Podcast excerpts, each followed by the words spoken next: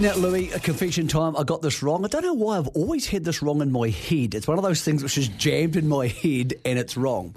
Uh, Lethanus, by the way, just texted in to tell us it was wrong, so thank you, Lethal. Uh, Qatari Chief was Jock Cadigan, which is one of those things when I hear it out loud, sounds completely right, but for some reason I had docked poor Jock that win and given it to Gary Grylls. Gary Grylls rode Kerry Lane to win the Auckland Cup. So my apologies, different K-horse, uh, both great efforts. And, yep, so Gary Grylls, who's obviously Craig Grylls' dad, they look identical. Maybe not right now. But uh, but yeah, Craig obviously rides the Derby winner today. Jock, my apologies, Jock Cadigan rode Qatari Chief to win that Auckland Cup. So just want to clarify that. And I'm glad Lethal told me because I reckon that would have been stuck in my brain wrong for the next twenty years if he hadn't. Well, Leith told you, but I've just done a quick count and seventeen people text the text machine to correct you as well. Yeah, yeah, you know, so you know, it's a funny that, thing with racing. It's like... It's like things you care about, like footy. Sometimes you get something stuck in your head and someone could say to you, and you go, oh, of course it wasn't. But for some reason, I was absolutely convinced that was Gary Grylls. Different K-horse, Kerry Lane. Admittedly, there was about a ten-year phase in my life there, Haifa, where I was probably, you know, I was probably socialising a bit too much. I might have blurred some of those things up a little bit. Uh, do you remember who uh, rode uh, Brew in the um, uh, Melbourne Cup? Kieran McElroy, wasn't it? Ah, he's too good. There you go. Well, it's, it's a little bit of redemption to get your confidence back up. A soft kill. Mike Moroney will remember. Morning, Mike. How you doing? Morning, morning. I've been listening to it all now. Tell me, who ran third to Qatari Chief and who rode it? Oh, get stuffed. Seriously, and Mike. I, tra- I trained it. I well, trained it. Well, Mike, I know you didn't ride it. Um... well, I was a fair, a fair bit lighter in those days. Who, who was it? It was a vehicle threesome and by Greg Charles. I'll, I'll just leave that there because that conversation uh, could go completely Family wrong. show. Family show, as Roger James no, said. That was honestly her name. That was her name. Oh, I know it we was. We bought, um, bought her off Bill Ford, actually. Let, let's um, just, let's just move on from that name, Mike, before we all get in a bit of trouble. Yeah, we we don't have a, we're not working with a mature enough substance here, uh, Mike, to, to be able to oh, do that sort of thing. You can talk. Uh, I can, yeah. Um, now... It's a pretty cool day for you and Pam, Mike, because you've got a really nice team on, on each side of the Tasman. We'll start over your way um, this morning yeah. because um, the Pendragon, Mark Walker said this last hour to us, he just doesn't think that the Australian bookmakers are valuing the New Zealand three-year-old form this year. Would you agree? I agree. Look, they did it with um, when we got Rocket Horse across too. They just didn't value the form at all, and I think it's really strong form. What I can see, and we've always held our horse in pretty high regard. Um, and he just did a little bit wrong. It was a cold early days, but once we gelded him and he ironed himself out, um, he um, you know he looked like a really nice horse. So uh, I'd, I'd be surprised if the form doesn't doesn't measure up. And Mike, the suspect- bar- so, sorry, the bar- barrier's tricky, Mike. Is it a case that it is? It is. But I tell you one thing about him. Oh, yeah, he he he, he flies the gates like an Oakley player. He's very fast out of the gates. He's always been brilliant out of the gates. And it was to his demise early. We we tried to teach him not to because um, he was doing it as a two-year-old and wanting to lead and, and that over one thousand metres. And we were going, well, you're not really bred to do that because um, he's actually related to uh, an ARC winner and that in the Dan side. And so we sort of spent a long time teaching him not to do it. Uh, but that's one thing he has retained is his gate speed. And, and he's, if you watch him and in every start we've given him, he's beaten them out by a couple of lengths. So, um, yeah, I, I, I think he'll get across quickly enough from that gate.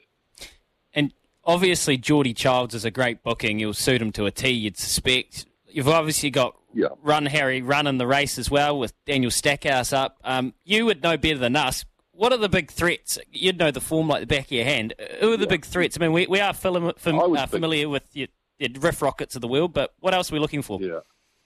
Yeah, I, I think um, it's a pretty even race. It is quite an even race. I say it's a strong race, but I don't know if it's as strong as what people think. I, I think it's even. Uh, you take uh, Riff Rocket out, who does look very, very good. Um, and then they're a pretty even bunch behind. Um, like I sort of, we got to a stage where we had um, Mark Zara um, and, and um, Blake Shin had a ride on, on this horse, and they decided to ride other horses, which surprised me, but they have. Um, And you take Mark's horses, Kid Colorado. Well, I had a look at him. I got a bit of a rap on him. Um, I had a look at him um, when he ran here at, uh, against ours at, um, in the C S As, and he's only a little bloke. Um, not very big and not very stretchy. So I don't know, um, but you know, they've elected to ride those sort of horses. So and, and the other New Zealand bred horse contributor horse, but he's sort of been wanting. He's looked all right midweek, but I wouldn't say he's looked as smart once he's gone against the better one. So, but he, he's had time to mature. You don't know. It's the autumn, and, and, and a lot of them improve. Mike, you raise a really interesting question, and good morning to you, mate. Uh, you raise a really interesting question around the way Australian horses are viewed versus ours. Oh, this is what I find, and I'm interested in your opinion. Yeah. Not just for markets, but for jockeys taking bookings, but also just for yep. hype. I feel that yep. if a horse is with Chris or or Kieran or some of those big hype barns, and, and James Cummings is another, and it's not their fault, it's just the way the public yeah. perceive them. Yeah. They win a couple of three-year-old races, and this is, look, aft captain, this is the next best horse, and it's going to be a great super horse. Whereas New Zealand yeah. horses, there's a lot more reticence towards them, as you mentioned, Rockin' Horse. Even Legato last year, had she been a New Zealand horse, or if Crachetti, sorry, if Crachetti was an Australian horse, the hype would be through the roof. Do you find that, that the hype because of the media yeah. in Australia yep. is so big for those horses from the big barns over there, and then someone like you who's got a hell of a big training record, it's almost like our horses need to reprove themselves when they go over there? Um, yeah, well, I, I think what I couldn't work out was I listened to, they had a show here called Get On, and they got four experts there, and they mentioned about six horses in the race. Each one of them, not one of them mentioned the Pendragon at all. Or Quintessa, and I just felt that I just felt well, really, guys, you're not doing your job because you could at least mention them and, well, you and know, say, well, this is you what know, we Mike, but I've obviously. You know what I put it down to, mate? I put it down to the fact that there's so much racing over there that outside yeah. Karakamillion, when it's on racing dot com and people like us say, hey, you better pay attention to this because it's pretty good. I reckon most people, and I found this in Sydney too. Most people just don't watch any New Zealand racing because they're so busy going from Quaddy to Quaddy to Yarra Valley to Flemington to the next at Rose Hill. They just let it go through the gate. And, and you know what, what? There's so much racing that I just don't get around to watching it.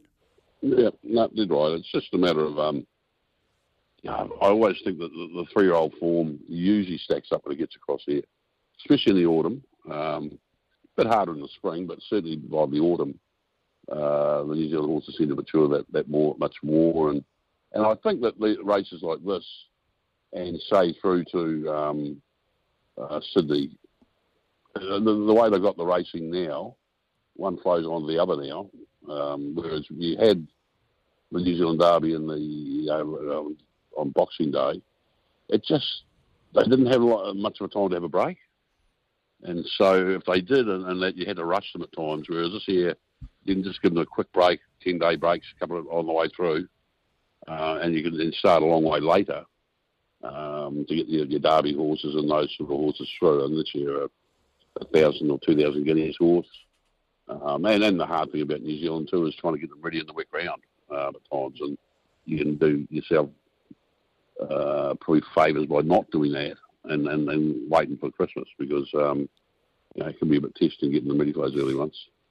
It's exactly the conversation we've had about our derby this morning here, Mike, and, um, you know, the, the very good filly, she kind of missed spring and it might have been the best thing for her. Uh, just on, on yeah. your other chances at, at uh, Flemington today, obviously, actually, I don't know if someone in your barn's been tipping this, but we've had a texter all week saying Japanese Emperor's going to win. So I don't know if you can tell us more about that. And then you've got Big Watch going around in the market as well. Yeah, look, uh, Japanese Emperor, you know, ran third in the Guineas um, twelve months ago, and um, we thought he, he, he went to win and, and got a little bit tired late. And I always told my owners he was half a run behind, where I wanted to be because something went wrong on the way through, and um, we just got that one run behind. So we thought he, he had reasons for being beaten, um, and uh, but he's just uh, been lost in the wilderness since then. Um, And it's just his attitude to let him down a little bit at times, but he's getting a long way better now. Um, he just went over a race and, and, and get it all over and done with. And that and he wasn't right himself. He didn't look right in the coat. We stopped, gave him a break. We pulled him back. He, he, he's we started him back at twelve hundred. Just taught him to relax. He's doing bad barriers all the way through, and then we had to go right back, and there'd be no speed on, and, and just sort of put him right over the race. Uh, but he's just the last two, once we've set him up going a bit further now, he's learnt to relax that little bit more and um, and, and has found the line considering he's drawn off the track. Well, this time he's drawn a gate we're going to use that barrier a wee bit to a degree and posit him up without having to use him for a long time, and that should give him a chance. And he just seems to be a better horse at the moment too. He just sort of peaked at the right time. And Big Watch, are we are we allowed to play with confidence here?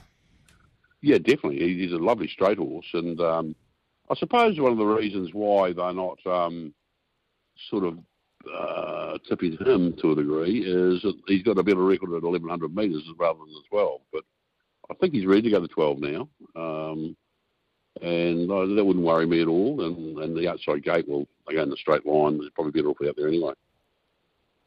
Beautiful. And back home, you've got some nice chances as well. Pericles, um, it looks like he's kind of figured it out as well. So it's a big day for the team. Yeah. Is Pam over, Pam over there with you, or what's Pam, going on? She's flown over, flown over this morning, yeah. She's bringing um, one of the owners across with her um, that's, that's got a share in, in Pendragon, so they're coming over to watch. Um, so we, and, and the, all the, the Fletchers are here as well, so it's going to be a, a great day. So it'll be a nice day for the, the tartan colours to go across the line first anyway.